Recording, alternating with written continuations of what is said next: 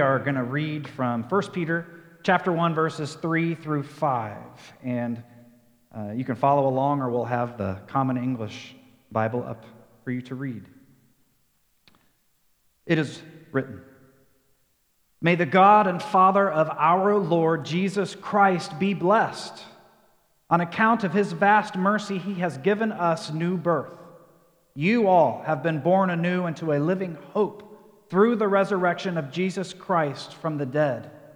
You all have a pure and enduring inheritance that cannot perish, an inheritance that is presently kept safe in heaven for you all. Through his faithfulness, you all are, are guarded by God's power so that you all can receive the salvation he is ready to reveal in the last time.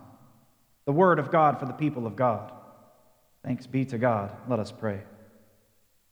Lord, I thank you for your word, which meets us where we are. And as we consider the words of St. Peter from so long ago to a church so long ago and think of all that it meant and all that it means to us still, I ask that you speak to us through the word, through what is said and has been prepared for you.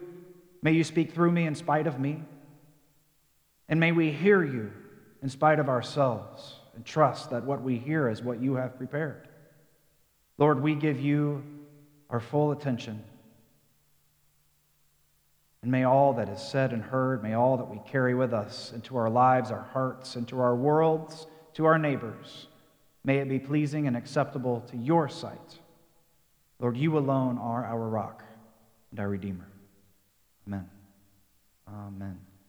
It's a wonderful passage. Um, we're in the middle of our almost Christmas Advent series. And if you're, if Advent's an unfamiliar term, Advent means anticipating, waiting. So it's not Christmas yet. I know we sang Christmas songs, so forgive me that. You're okay with that, I assume. Yeah. But Advent is about anticipating the arrival of Christ. And so we're telling the story until on Christmas Eve, Christmas Day, we celebrate the coming. Now, Christ came long ago, and Christ will come again, and Christ shows up in us all the time if we are anticipating and preparing room for Him. And that's a message that Advent wants to bring. And so we're focusing on a, a sermon that John Wesley gave, and he gave a wonderful one here last week, if you got to be here for that. But the John Wesley from the 18th century came and uh, came to Oxford University among his peers, and he offered a sermon to his peers, basically telling them they're almost Christian. They didn't like it very much. They asked him to never come back. But uh, he preached, let's be an altogether Christian. The difference being an almost Christian is someone who comes to church, who does good things, who's polite, who's nice, who has good character, right? Who votes correctly. That's a joke. An almost Christian doesn't cause trouble, gives to things, right? Does a lot of good work, calls Lord, Lord. An altogether Christian is someone who says, I'm giving you all of my heart all of my focus, all of my effort, every piece of me. I keep nothing for myself or anyone else. It's all yours, Lord. And we kind of venture in and out of those realms, if we're honest. We, we want to do the right thing, and we want to be here, and we want to do what God wants to do until God says, hey, do this. And we're like, oh, next week, God, right? Next week, next time. God may give you a, a call in your heart to speak to this person, and you say, Is that really you, God? Oh, give me another sign, right? And I'll think about it as I walk away. We do this kinds of things. Now, we lit the candle of hope today, and what St. Peter speaks about in the writing here is a hope that is beyond a hope that, that we often really hang on to. We have a hope in Christ, yes, but I want you to hear this again. He says, You have been born anew into a living hope through the resurrection of Jesus Christ from the dead. So, what he's telling the church then, and what we want to hear now, is that when Jesus died and then rose, the way that that overpowered the world was the only real consequence the powers of the world can dish out is death. And it often gets the behavior they're looking for to threaten. Yes? Especially in their day, especially in Peter's day when the church is facing a lot of hard times from the community that is in the synagogue that thinks that they're become, they've become heretical. These Jews have become heretical and followed this Jesus. And so there's a lot of tension. And there's a lot of tension in the politics there, and, and uh, it's understandable. And then there's a lot of tension for the people that aren't Christians, and these people, this weird group of people living a completely different way and hailing a completely different Caesar and king, which means that they don't participate in the world the way that they used to, and it, it sits wrong. And Peter's saying they can threaten you with death. Yes, they can, and they can follow through with it. But Jesus rose from the dead, as will you. Their threats are empty, they hold no power. Amen? How would that change how you go through your day in that kind of world? Now, very rarely do we face the threat of death for our faith. Very rarely. But we do face the threat of working against the norm, especially when there is a whole Oxford University full of almost Christians, and Wesley comes up and challenges the whole idea, and they drive him out. It was a threat, but Wesley had a hope much bigger than any amount of good relationship with the people at Oxford University could hold for him. He holds a hope that means more. Now, we are in a world where we have a lot of tumult, a lot of chaos, a lot of arguing and division and fighting and right? We're trying to impeach somebody that everyone else says, no, how dare they impeach them? Well, how dare they not impeach them? And, and that just represents almost every facet of our world, does it not? We see completely different things and we just don't understand. Where do we place our hope? Is our hope in our way being played out? Is our hope going to be in whatever happens in Washington? Will that be a hope that we can rest upon? No.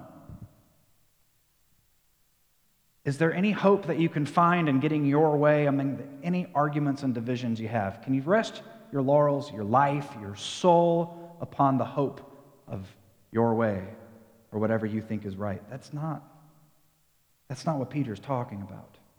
We have a hope that's much bigger. Now, while we are all distracted, me too, okay? I'm not talking down to you. Maybe I'll do this. I'm not talking down to you. We're all distracted. In the meantime, there are houses around this church um, that I wonder do they know the hope that we sing about? And the challenge was given to me to go to, to houses. I haven't done this yet because I'm terrified, frankly. To go to the houses around the church and say, if Sellersburg United Methodist Church closed tomorrow, how would that impact your life? I'm worried I wouldn't get a whole lot of response. You know? And it's not that we aren't great people and we do a lot of great things, but I don't know the neighbors' names behind our, the church. I don't know, I didn't know the family's name that, of Bryce. I mean, you did. Um, but I didn't. You know, uh, how much are we really going out and sharing the hope in the community? We have a hope that cannot be crushed. I don't think everyone has that hope. And you've all experienced a life without that hope at one point. Amen? And Peter says, You've been raised from the dead into life. We carry a hope that, that cannot be stifled. It cannot be shut down. It cannot be taken away because it's held in heaven and we are guarded safely by God here and now. What do we have to fear? Nothing. We can know it. But then when it comes to stepping out the door and going and hearing what the problems and the pains are around us, that that gets scary really quickly. Amen. Can we just acknowledge that? We are human beings, we are people we do not have the answer. We have an answer, right? Christ. But the answer to their problem, we can sometimes be at a loss. And that's okay too. The worst thing you can do when you don't know what to say is to make something up. You can just say, There's nothing to say. That's, can I be with you in your pain? And that's what I'm seeing happen on your street, Villa Drive. People are just saying, Let's just be together. What if we all just said, Today we're going to go out and we're going to go to the pain. See, John Wesley lived in a time in the 18th century when there was lots of pain and division and, and lots of struggle, the same things we're dealing with today, believe it or not. And he didn't try to just vote right or, or send money, right? And those are good things. John Wesley didn't open the church doors and say, Come on in, right? And that's a, that's a good thing to do, but he, that's not all that he did. He went out and he went out to the fields where the people were in their labor and in their pain and in their hurting, and he preached the hope to them wherever they were. He once stood on the gravestone of his father just so he could be heard.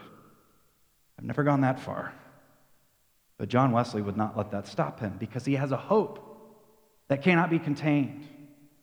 And I wonder, as good as the church is, as good as we are in the amazing things that we do and the beauty that is in this room, my goodness, praise the Lord, what would happen if we jumped all in something completely different and outside of the walls and went to the pain, not with answers, but with presence and hope? There are people everywhere that need it. Amen? You could probably think of a few right now that you know that are in your life that you encounter, maybe regularly, that you know don't have that hope. So, what, what will keep you from sharing it? We're human. And sometimes we struggle. And sometimes we falter. But God brings the morning. Amen? So I invite you as we, as we anticipate our hope, that we know that one day everything will be set right, that Christ will come again, and the world will be without all the troubles that we deal with today that Christ has said, I am doing something about those today. I'm sending you, and I'm giving you the Holy Spirit. I'm giving you the hope. So let us claim this opportunity and live for nothing else.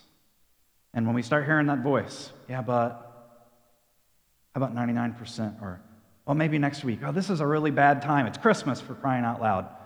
Maybe we just say, Lord, help help.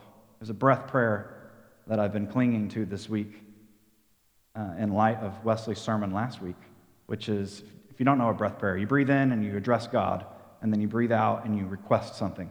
And you can use Jesus, God, Holy Spirit, whatever name you choose to use. There's lots of different ones. But mine this week has been Holy Lord, I am wholly yours. And it's been interesting in moments where I've struggled, and there have been many where breathing that fills me with hope. And I share it with you that you may find your own. The Spirit is just waiting for you to cling on to it, grab it, and say, I'm yours wholly. So as we do this together, I ask your grace. I'm not perfect. I know those of you who are perfect, you can come and teach the rest of us. Amen? But let's make this Advent series not only a testament in this room, let's testify the hope in everywhere we go, at all times, to all the people we can, in all the ways we can, by all the means we can. Amen? You're going to have help. Amen? Amen.